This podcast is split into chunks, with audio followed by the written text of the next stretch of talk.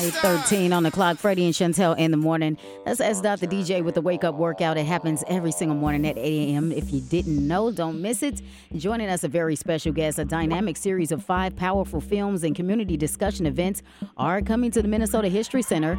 We're joined this morning by independent journalist Ralph L. Crowder the third to let us know about the series kickoff event that's taking place this weekend and how this unique showcase of Twin Cities-related stories is specifically des- designed to, uh, to resonate with Black America's hip-hop generation. This sounds like an amazing weekend coming up. Ralph, thank you for joining us. Tell us about the event taking place this weekend, um, and what, what, what should we expect?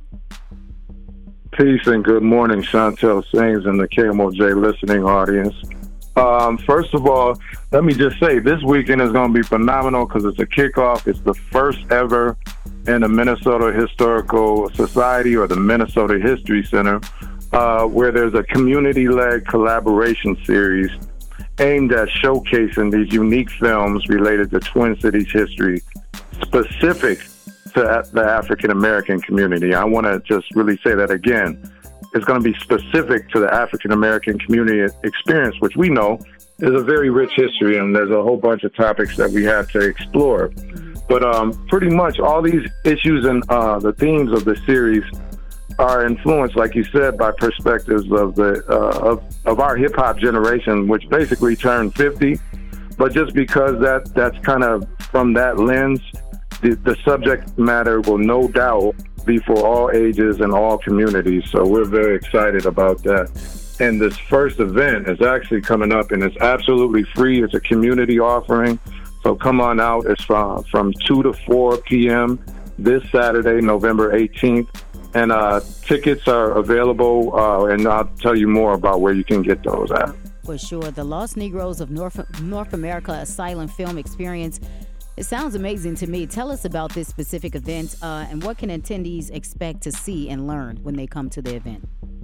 Well, first of all, any of us know that we give honor and thanks to our grandparents. Mm-hmm. And for me especially, and I know for you and many of the listening audience, when we think about it, um, in a certain age group, our grandparents were once called Negroes.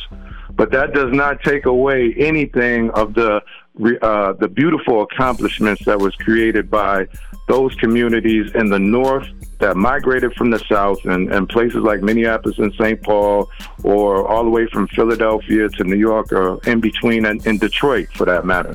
So this film is going to really uh, take a look at that unique history from nineteen forty-four to nineteen fifty-five.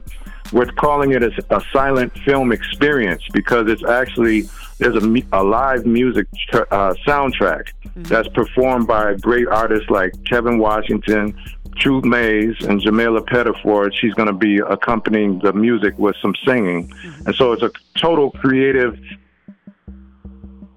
everything is rehearsed. Mm-hmm. And so,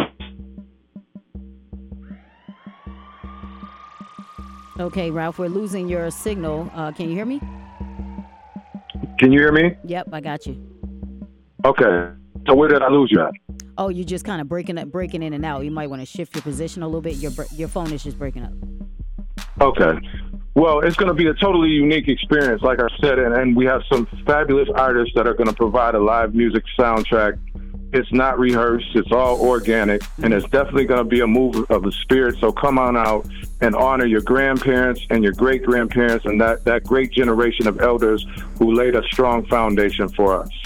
For sure. Following the screening, you uh, say guests are encouraged to stay for the panel discussion. Talk about that, and where uh, the seats are limited. Where can people uh, get uh, tickets for the seats to secure, to, to secure a spot at the event? Yeah, no, no doubt. Um, well, yes, uh, for any um, thought-provoking uh, kind of experience of art or history or education, it's important to kind of unpack those things at times. So we will be having a Uh, probably about a thirty-minute panel discussion afterwards, but you definitely want to get there on time at two, because I, I think there's a really big vibe about this going up in the community. So you want to grab your tickets, like you said. You can actually do that right now if you go to m n h s dot org, m n h s dot org, and secure your seat now, because uh, we had something there uh, back in some, uh, earlier this year, and it was definitely a, a full capacity house, never seen before of that kind of engagement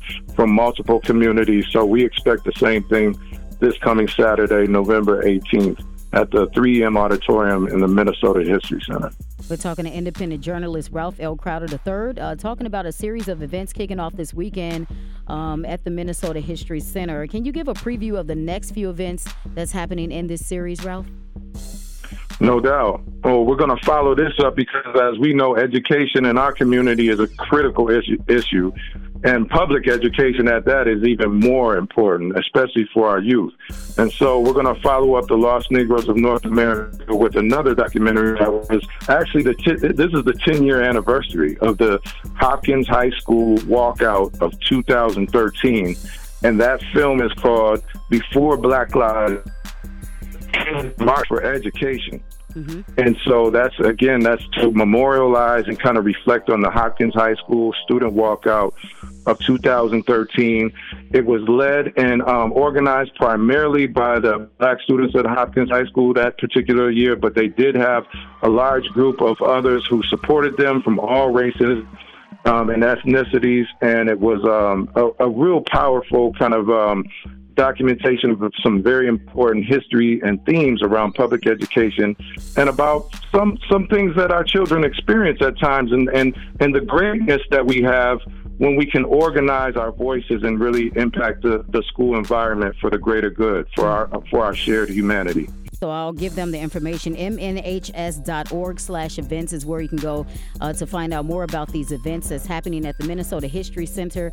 Uh, independent journalist Ralph L. Crowder the third, thanks so much for joining us. Unfortunately, your phone line is breaking up, and I don't want to uh, confuse the audience with the information. So just go to M N H S dot org slash events if you want more information about all of these events that's happening, again, at the Minnesota History Center. Thank you so much, Ralph. We appreciate your time.